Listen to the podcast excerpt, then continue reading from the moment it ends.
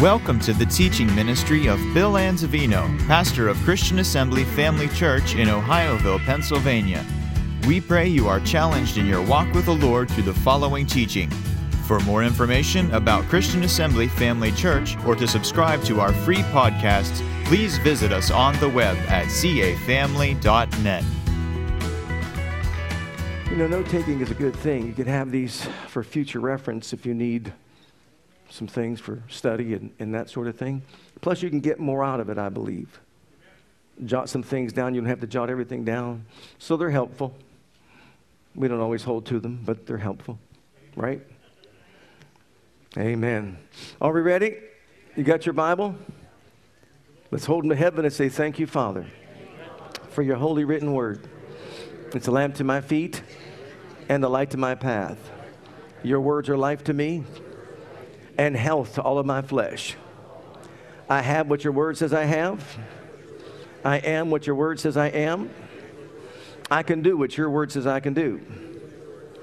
Holy Spirit, anoint my ears to hear, my heart to receive, and my mind to be open to the knowledge of the truth that makes me free. Quicken me according to the word. Change me from glory to glory. And I boldly say, I will never ever be the same again. In Jesus' name, amen. Amen, amen, amen. Praise God. It's a privilege to be able to study God's Word together. Title of our message this morning is Decisions, Decisions, Decisions. And you guessed it, it's about making decisions and choices in life. Look at Psalm 119, verse 30, what it says from the English Standard Version of the Bible.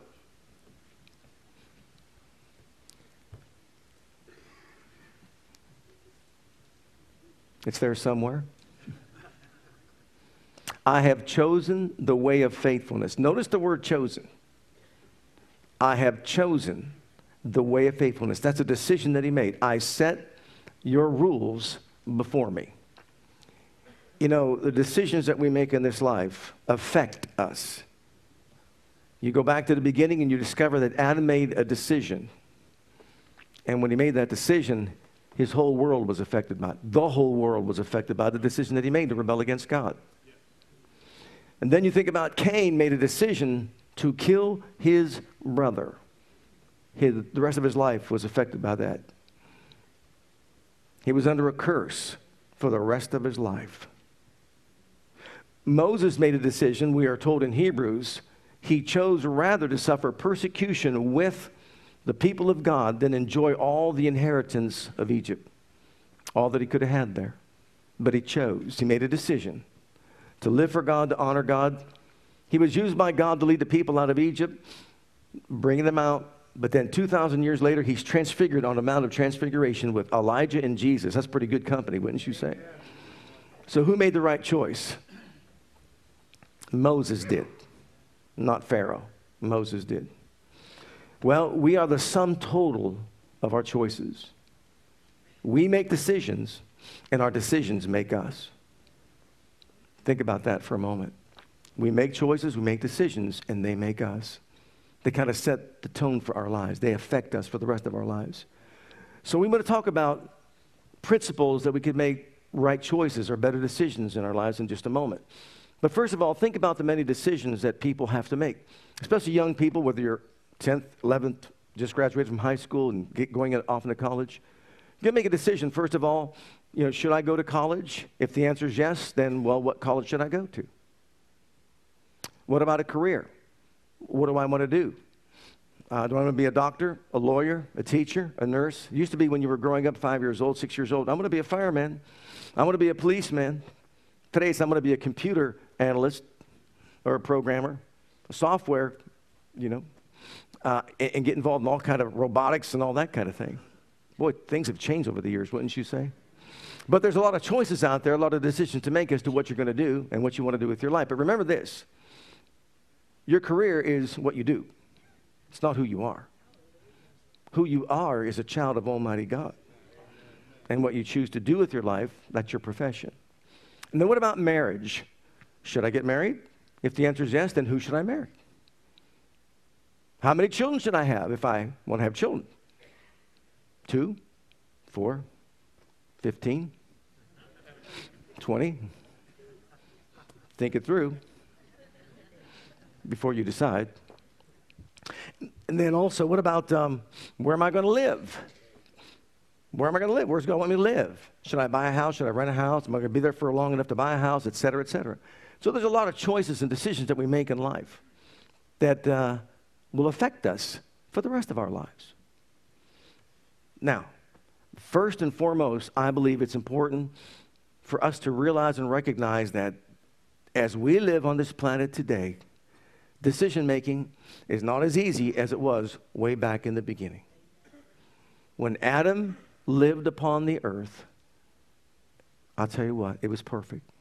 So we're going to make a contrast between how it was then and how it is now, and why it's so much more difficult for people to make decisions as to what they're going to do with their lives. Someone else need a copy the notes over here? So let's go to the very beginning. Let's discover this. Adam's environment was perfect. He lived in a perfect environment. A beautiful garden, everything at his disposal.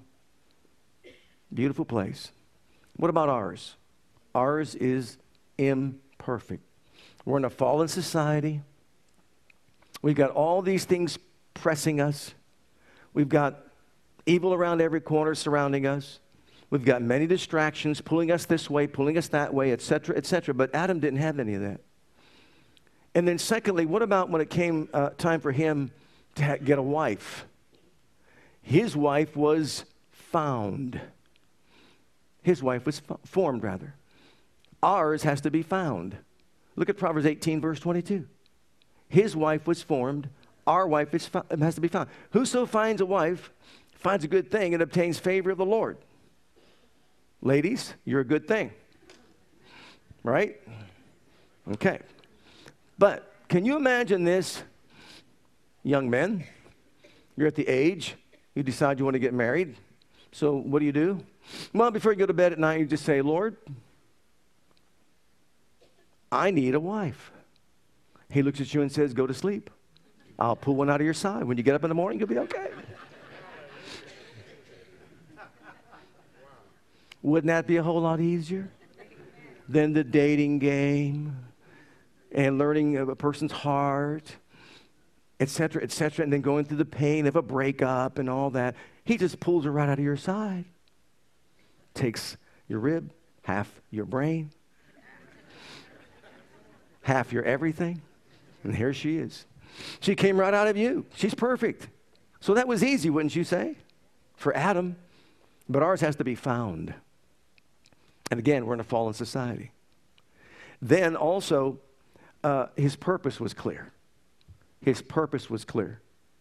He was supposed to be the keeper and dresser of the garden. He was supposed to multiply, replenish the earth.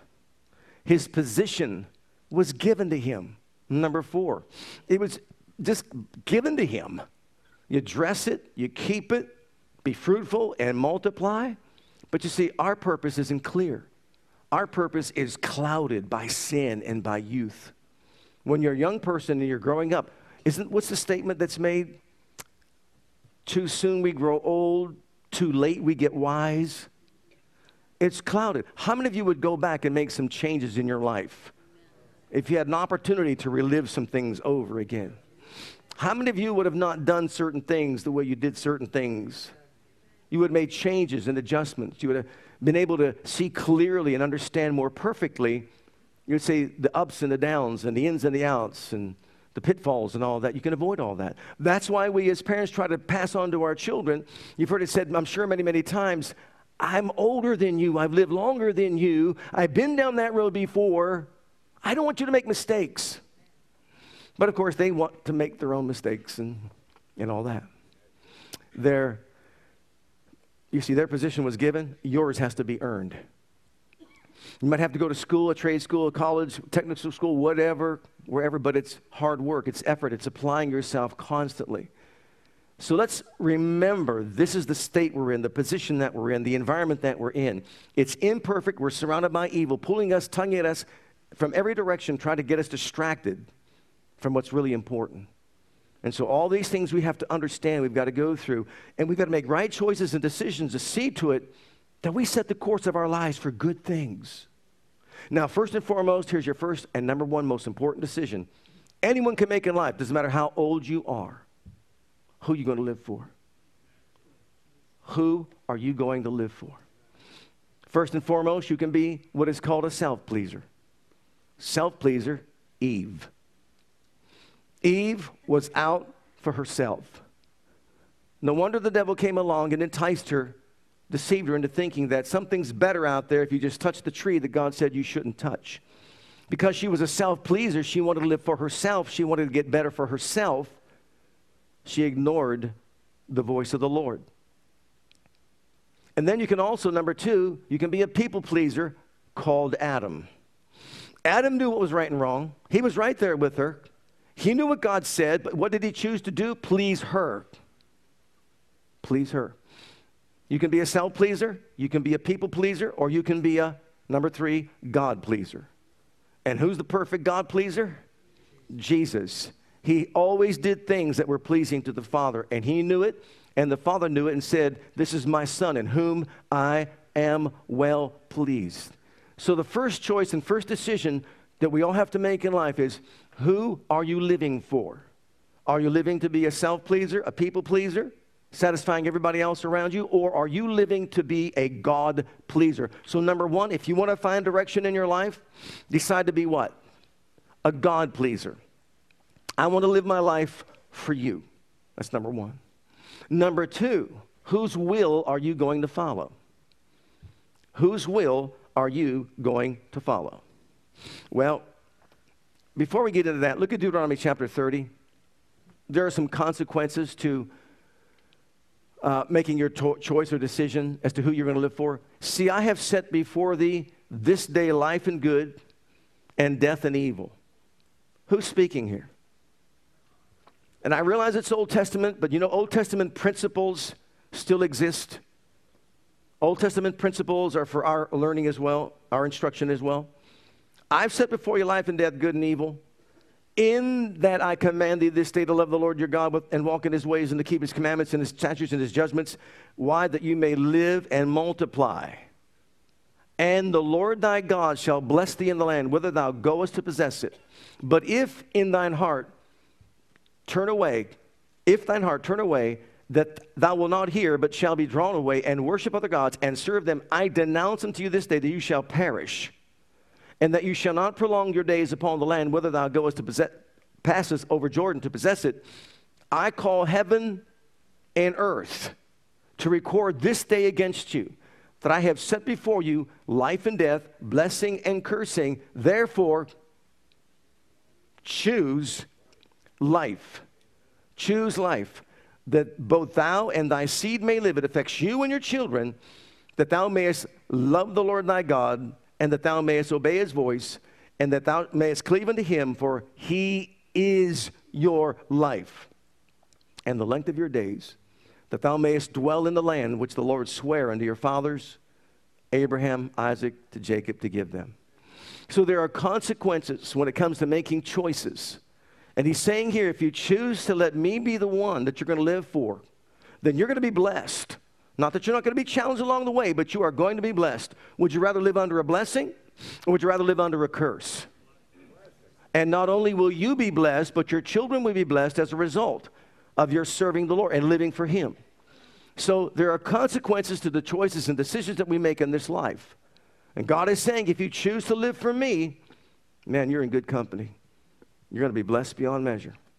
Now, as far as whose will are we going to follow? Before we even get into it, look at 1 John chapter 2 verse 17. This is in the J.B. Phillips. I wrote it out there for you so you can take it with you because you know not everybody has all these translations, but you can take it, listen to it over and over again. Number 1, if we're going to have direction from God, we have to live for him. Number 2, if we want direction from God. We've got to choose to do His will and follow it. The world and all its passionate desires. Are there passionate desires in this world?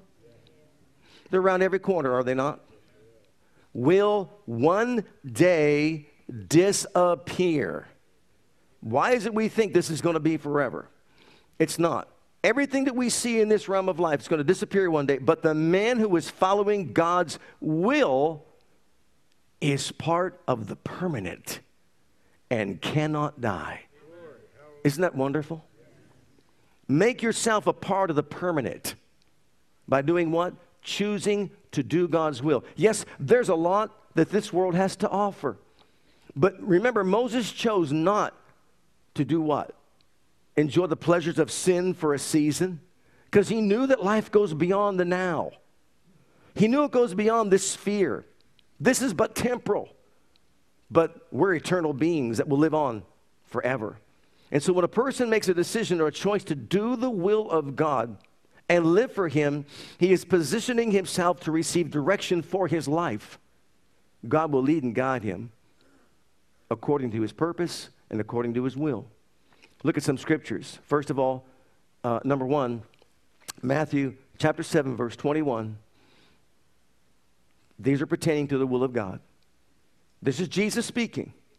Not every one that saith unto me, Lord, Lord, shall enter into the kingdom of heaven, but he that chooses to live for himself or be a people pleaser. He who chooses to do his own will or the will of other people. No, but he that knows the will of my Father. You probably had a donut this morning because you're all wide awake, right? But he that what? Doeth the will of my Father which is in heaven.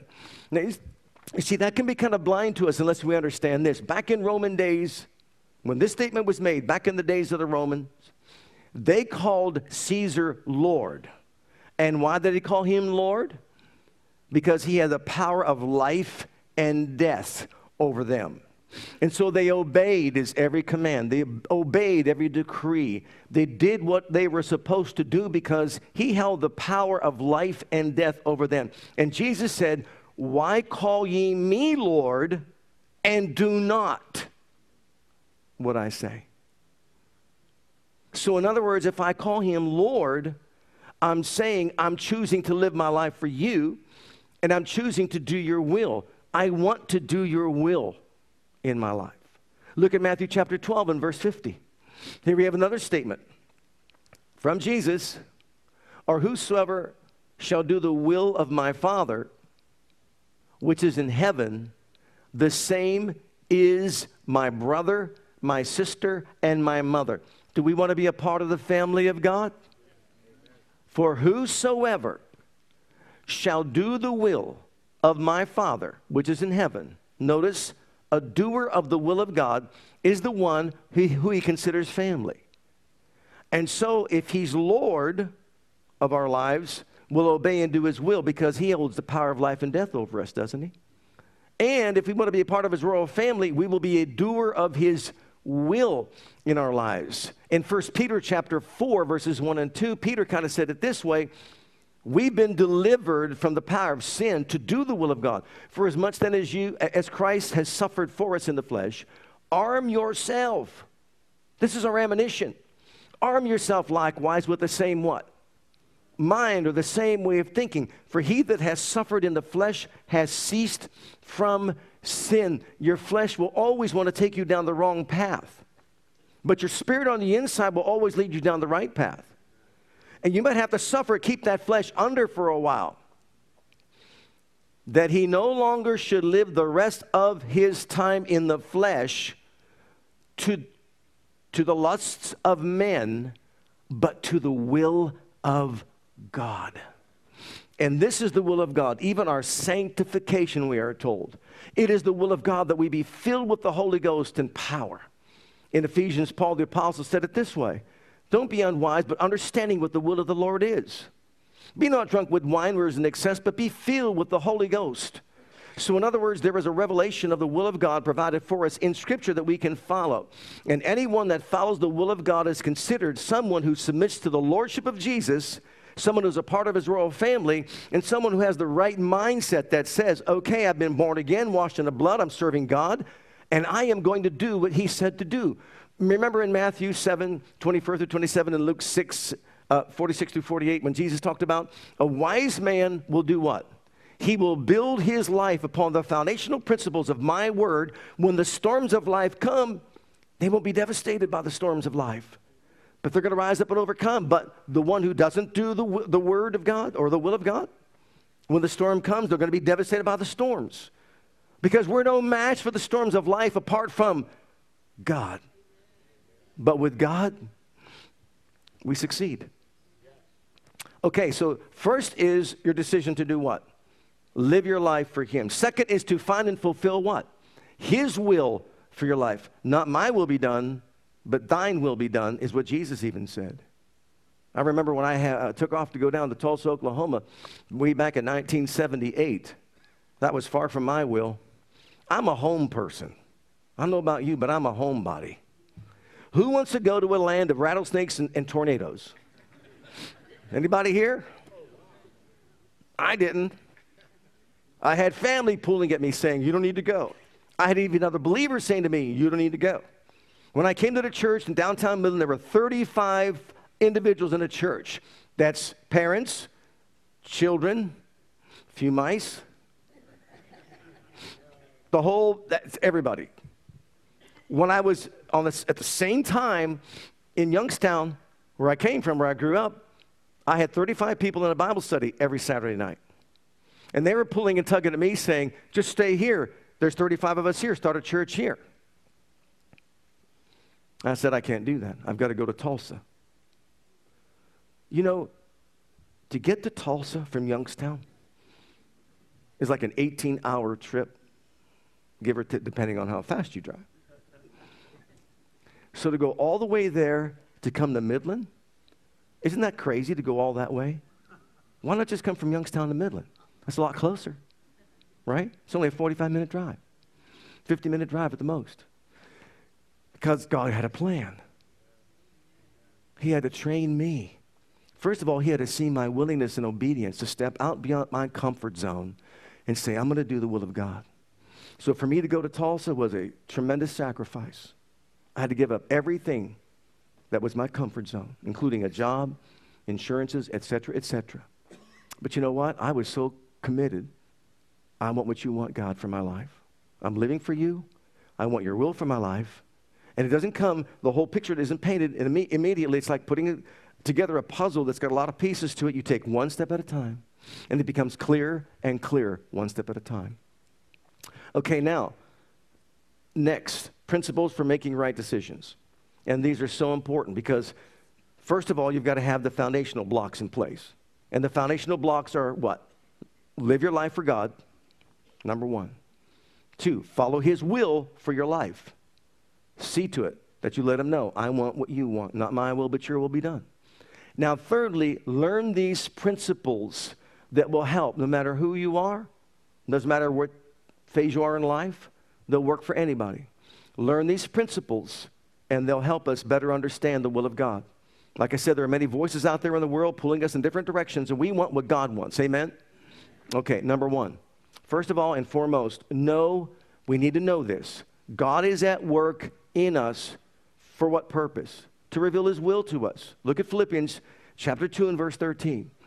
God is at work in us. Now, the previous verse to this, in verse 12, he talks about work out your own salvation. Say this with me I am to work out my own salvation with fear and trembling. Did you get that? It's my salvation, it's my life. I'm to work it out with what? Fear and trembling, which means reverence unto the Most High God, realizing and recognizing I'm an eternal spirit being, and where I spend my eternity is going to be determined by Him. I have to make choices that will honor Him. Okay, then this verse says, he goes on to say, For it is God which is working in you both to will and to do of his good pleasure. A better rendering of that would be that God is living on the inside of you for what reason? To open up our eyes and our understanding to know what his will is for our lives. He wants to birth within us those things that represent His will for our lives so that we can live our lives to please Him. We live for His good pleasure, not for our good pleasure.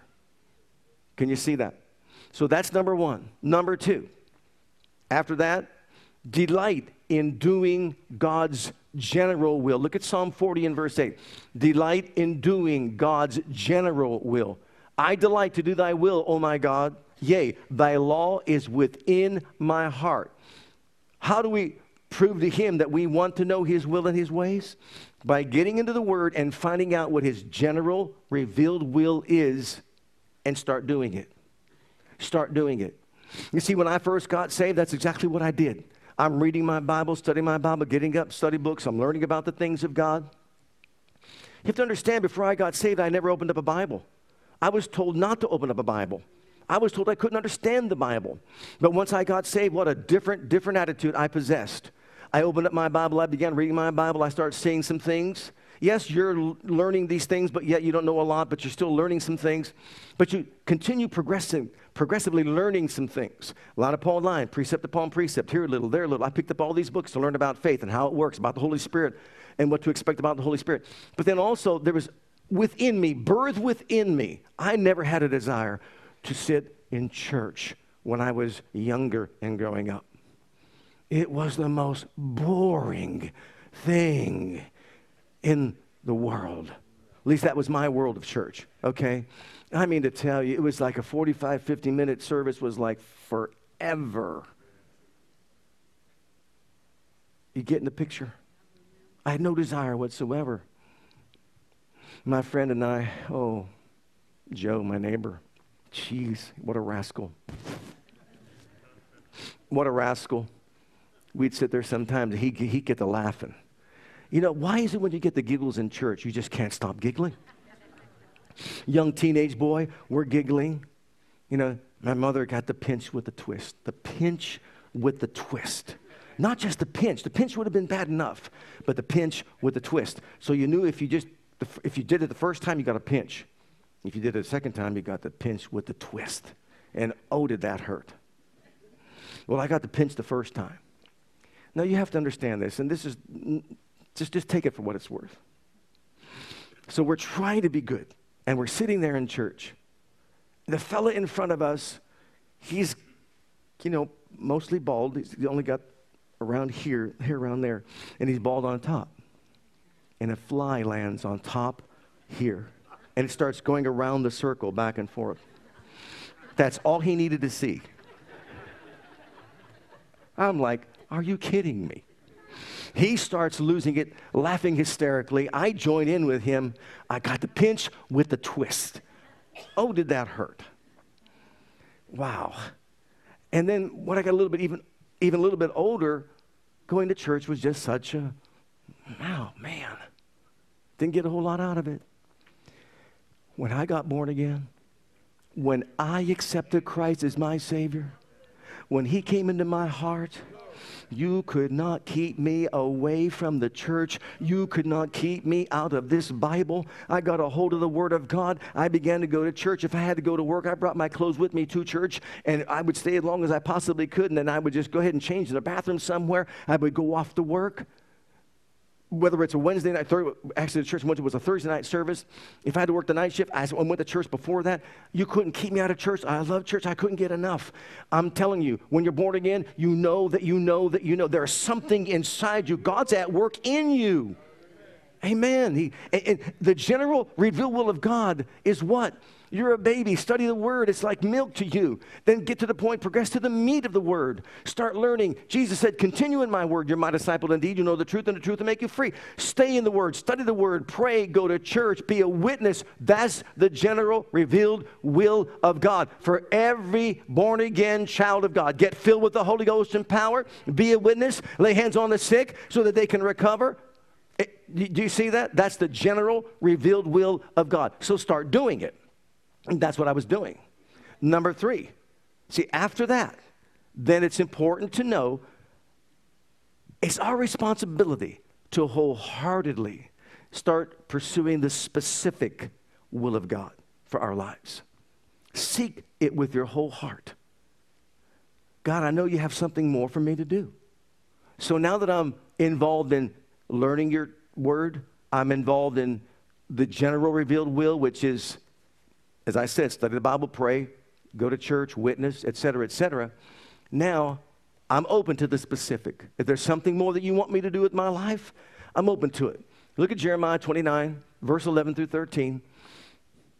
For I know the thoughts that I think towards you, saith the Lord. And now, before you go off and say this is for Israel, I know that, but it's a principle.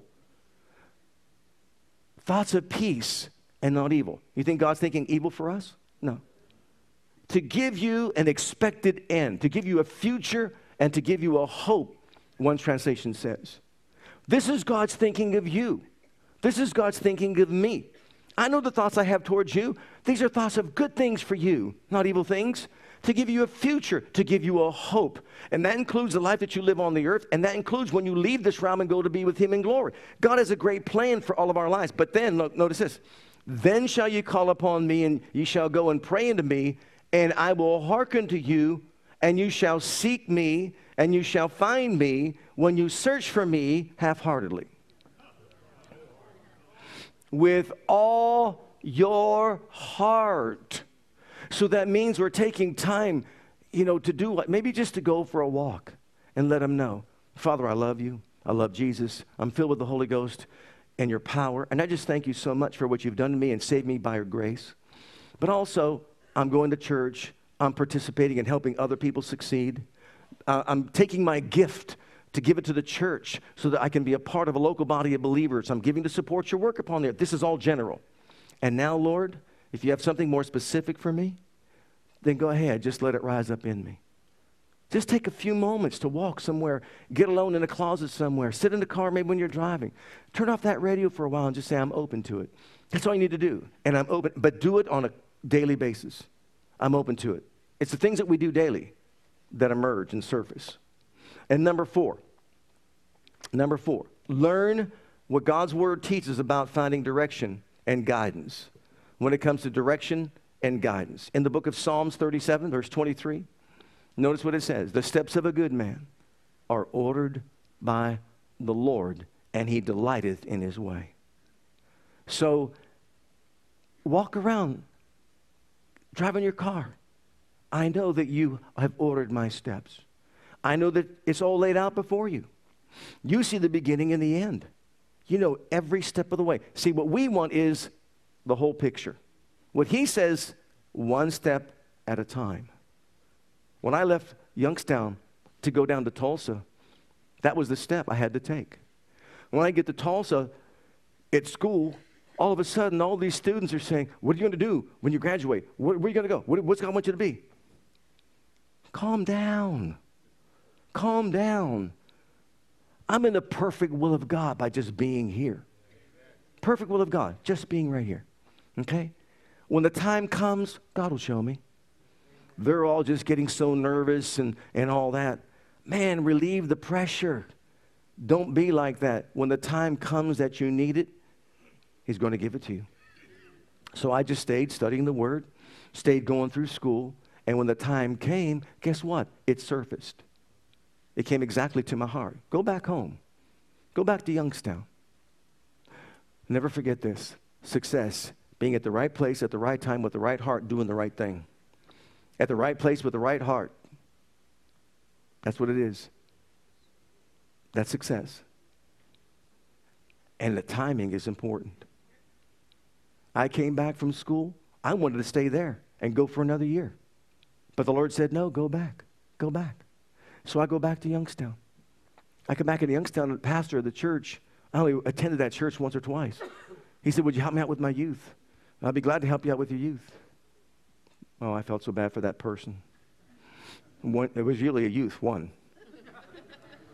I unleashed on him nine months of intense study from the Word of God in one meeting. You know I can do it. I was going 100 mile an hour. He just had to look at me like, you know how faith works? Let me tell you how faith works. You got to believe in your heart. You say what your is going to come to pass. You're going to have whatever you say. Whatever you ask in prayer, believing, you shall receive. Faith is something you hope for, that everything's not seen. I'm going rattling off all these scriptures. He's dizzy. But I had to have some outlet. I, was just fed three, uh, four hours a day for nine months and just kept going in and in and in. And he was my outlet. I still feel bad for him. Well, then the pastor calls me to his office. He says, Will you consider going down to Midland? We've got a church down there, sister church down there. Would you consider going down there and holding a meeting because they don't have a pastor right now at this time? I said, Well, sure, I'd be glad to do that. Then he said, Well, would you consider candidating to be their pastor? I said, Nope.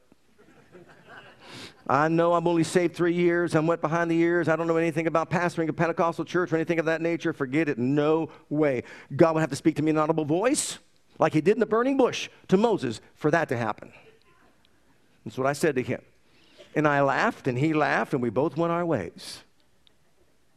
And then I'm driving down Route 11, minding my own business. When all of a sudden, a voice, louder than what I'm speaking to you right now, says, You will be the next pastor of that church. I looked in the back seat. I looked in an old car. Did you hear that? Hear what? You didn't hear that voice that says you'll be the next pastor of that church? No. Isn't that something God can speak to you loud and clear and people around you didn't even hear a word? So I come down to Midland, go to the church, preach my message on love. Tony Corrado was the board uh, chair, chairman of the board at that time walks over to me and says, Would you consider candidating to be our pastor? I wanted to say, if you had asked me this about three hours ago, I'd have said, Absolutely not. I said, very sheepishly, Yes, I will. God knows us better than we know ourselves.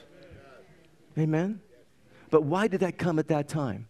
When it's needed, it'll come. So don't worry. Don't get so frustrated.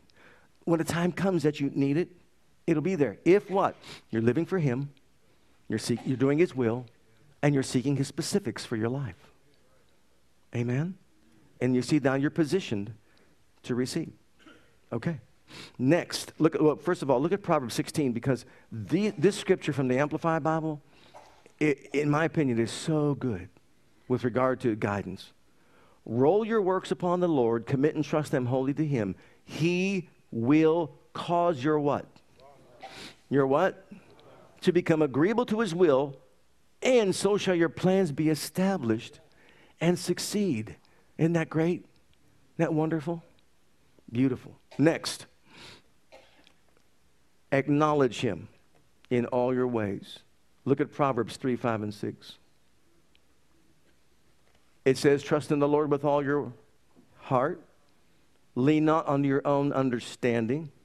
In all your ways, acknowledge Him. Let Him know, I'm acknowledging you, Father, in direction. I'm, I'm going to go to college. I need to know your mind. This is my way. I'm acknowledging you so you can direct my path. What is it that you have for me in life? You've got a blueprint. I know that it's already laid out before you. You see the beginning and the end, you know it all. So I'm positioned right now to know what it is that you'd have me to do. You says you'll cause my thoughts to become agreeable to your will, that my plans are established and succeed. So I'm acknowledge you in all my ways, in this situation, in this decision, in where I'm going to go to school, in who I'm going to marry. How many of you know that God has direction as, far, as far as who you're going to marry? He really does. He really does. And I guarantee you that uh, it's not going to be someone that's already married. Just to let you know that right off the bat. That's another reason why you study the Word.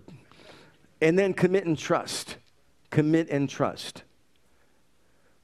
Commit thy way to the Lord. Look at Psalm 37, verse 5. Commit thy way to the Lord and trust also in him, and he shall bring it to pass. There's three things there. Commit, I commit this situation to you. I commit this decision as far as going to school to you as, as far as what a career uh, might be for me. I commit it to you. I want your will. You know what I should do. You know what's best for me that fits in your program. See, the whole point is this we don't want God to get involved in our program or plan. We want to get involved in God's program. And we want to know what His program is for our lives, and we'll follow through with that. I would have never dreamt in a million years that I would be the pastor of a church. Never would have chosen that for myself. But if you commit your way to the Lord and trust in Him, He'll bring it to pass, whatever His desire is for your life. And then next, After you commit and trust, it's important to understand our need to learn how to live by faith. Now, James teaches us this. James chapter 1, verses 5 through 7. If any of you lack wisdom, and why would we lack wisdom? Because we're living what? In a fallen world. And we're living in a society that's pulling us in every kind of direction you can think of. We're in a fallen state. Okay, if you lack wisdom, let him ask of God. So I'm asking you, Lord, direct my steps, order my steps, show me what you uh, want me to do with my life. That gives to all men how liberally and upbraids not. He won't find fault with you for asking him, and it shall be given him. But now notice the next part of the verse. But let him ask in faith, nothing wavering. He that wavers is like the wave of the sea driven with the wind and tossed. Let not that man think that he shall receive anything of the Lord. For a double minded man is unstable in all of his ways. So, in other words, if I'm going to ask for direction, I'm supposed to believe I receive direction. And if I believe I receive direction, I'll have direction. But I've got to commit it to Him and let Him deal with it. Let Him handle it, not me. Now, look at these two verses in Matthew 21 22. These are faith verses. All things whatsoever you shall ask in prayer, believing, believing. Wouldn't it be beautiful if he left out that word believing? All things whatever you ask in prayer, you shall receive. Wouldn't that be wonderful? Well, I'm asking, but no, he says believing. You're going to receive what you believe. Look at Mark 11, 24, because there's what we're supposed to believe. Therefore, I say to you, what things ever you desire, desire when you pray, Believe what now? Believe that you receive them and you shall have them. So, Father, I want direction. I believe I receive direction. I believe I have direction. I thank you for direction. Well, what's your direction? Well, maybe it hasn't materialized in the natural world yet, but you're saying daily, I thank you, dear Father God. I believe I receive direction to my spirit, illumination to my mind. I believe that you're ordering my steps. You're showing me the path of life, the way you want me to go, where you want me to walk, how you want me to serve, where, where you want me to live, where you want me to go to church, who you want me to marry, what school you want me to go to, what profession you want me to have, etc., etc. I believe I receive that direction. And I believe you're at work in me right now. And I believe you're showing me because I delight myself in you and in your ways. And so stop worrying. Be careful for nothing. Don't worry. Have anxiety about what your next step is. Just start thanking the Lord for enlightening you and showing you that next step. And you believe you received it by faith. And therefore, you have it. Act like it's true. Concluding thoughts. It's also important to consider the mistakes that other people made. Don't kill your brother. You want to live under a curse for the rest of your life? Then don't kill your brother or your sister like Cain did. Isn't that what Cain did? Don't follow that example. You want to be blessed for the rest of your life? Don't follow David and commit adultery. Don't commit adultery. He was a man after God's own heart, the Bible says, because he, what? Did the will of God. But then he stepped out from the will of God, and what did he do? He committed sin, adultery with Bathsheba. And then he committed murder, killed her husband, then cover up, etc., etc. As a result, what happened for him to him for the rest of his life?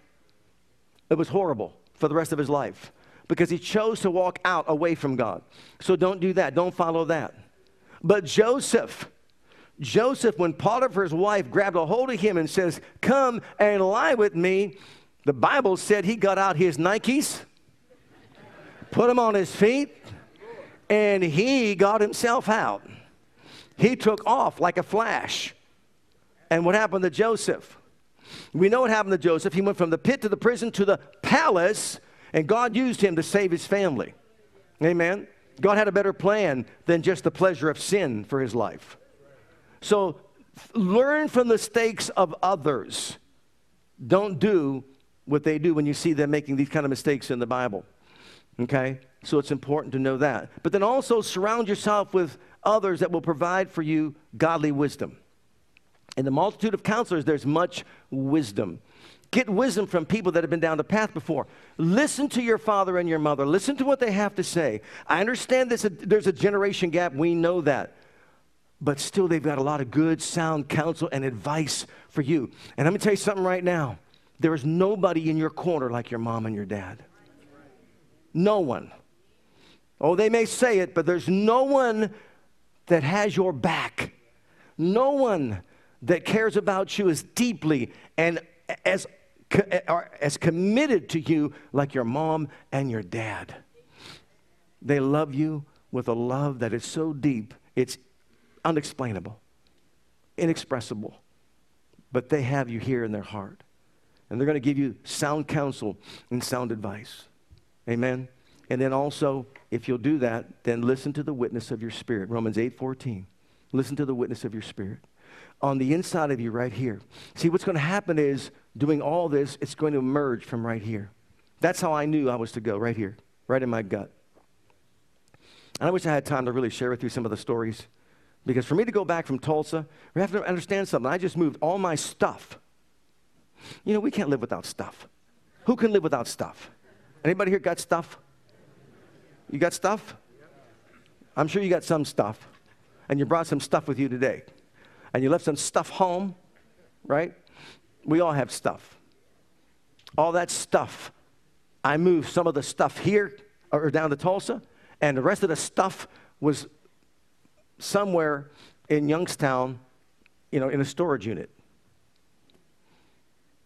It was crazy to move all that stuff. A big old organ, big old organ. I should, I, I would never have taken that organ. But if, if you heard my story, then you know the organ was like a savings for us. Bought this organ. God said, take it. I, I'm downsizing, and you're telling me to upsize? I'm downsizing. I'm trying to get rid of stuff. And you say, buy this big old, big old organ. Big organ. We didn't play the organ. The organ paid for the baby's birth. Long story short, paid for the baby's birth. We sold it the moment were ready to come back here. He said, now sell it and pay for the hospital bill. God's smarter than we are. That money would have been gone. So, all that stuff, you see, we're surrounded by all this stuff. God knows what to do with the stuff better than we do.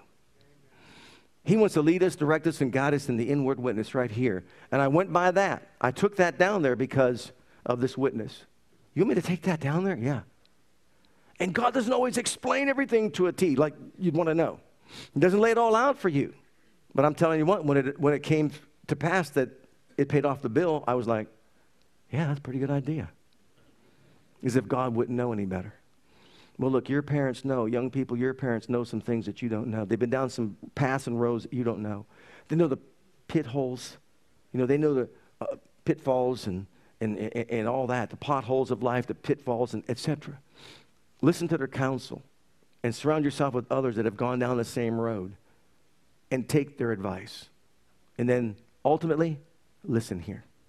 What are you saying to me, Lord? that witness will get stronger and stronger and stronger and stronger inside you. Where I went to school, Brother Hagin, he said that witness is like this. If, it, if you have a feeling in your gut like you're washing your feet with your socks on,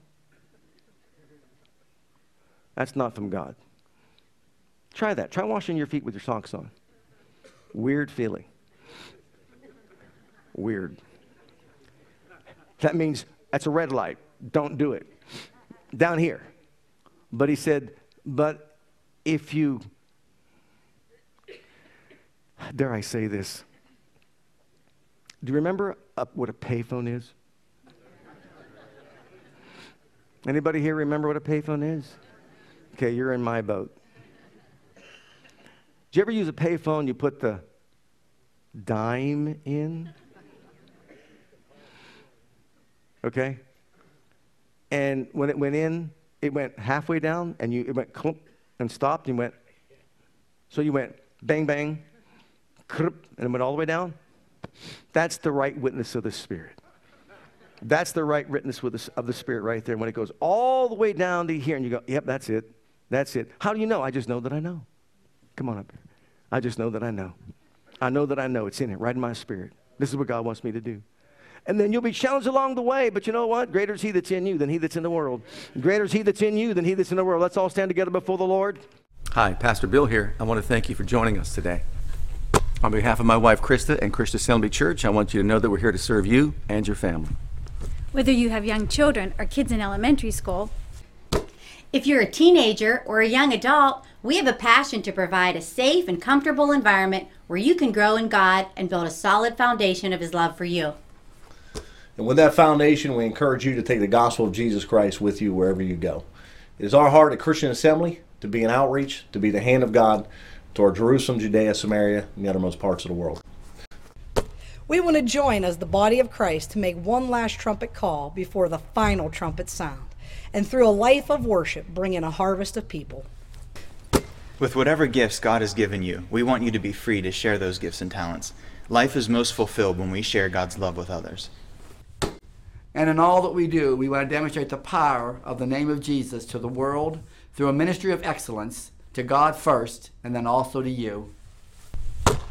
So, whatever the situation, wherever you are, whatever you're going through, I want you to know that we love you and God loves you and has a wonderful plan for your life. And that plan begins by making Jesus the Lord and the Savior of your life. And if you've never made that decision yet, I'd like to invite you to pray a simple prayer with me. And if you will, Jesus will become your Savior and your Lord.